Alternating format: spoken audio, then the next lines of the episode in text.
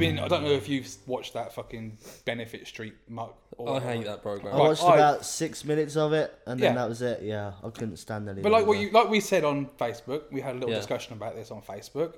Yes, there are people on benefits. There's a lot of people on benefits, but being on benefits doesn't make you a lazy, scummy twat.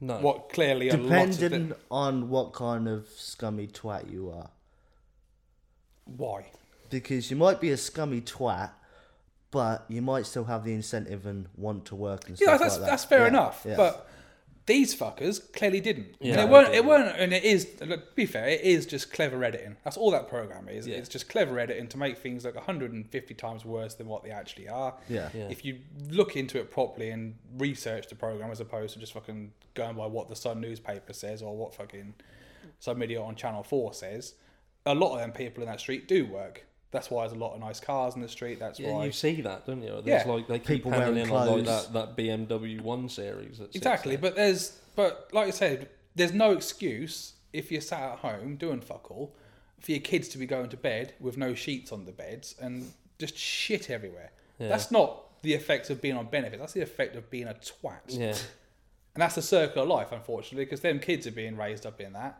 yeah, and they'll continue to be like that. all the time, yeah. But I, I only watched six minutes of it, so I can't really give like much information on that but program. the lucky thing is, all of the kids in that street are ugly, so they'll never be touched.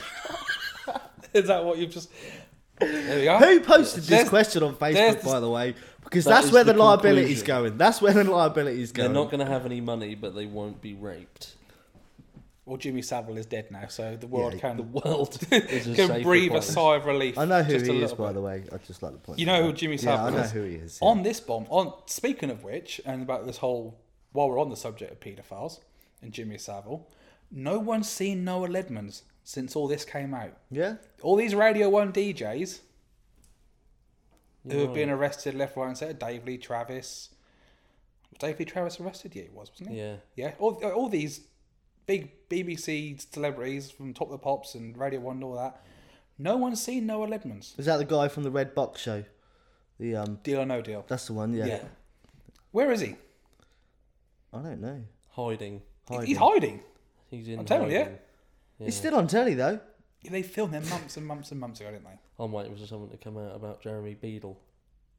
Another dead one. Oh, you can't ruin my impression of Jeremy Beadle.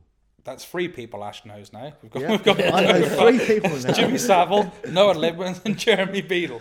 Hmm, all potential paedophiles. That's looking good. We're still talking about paedophiles.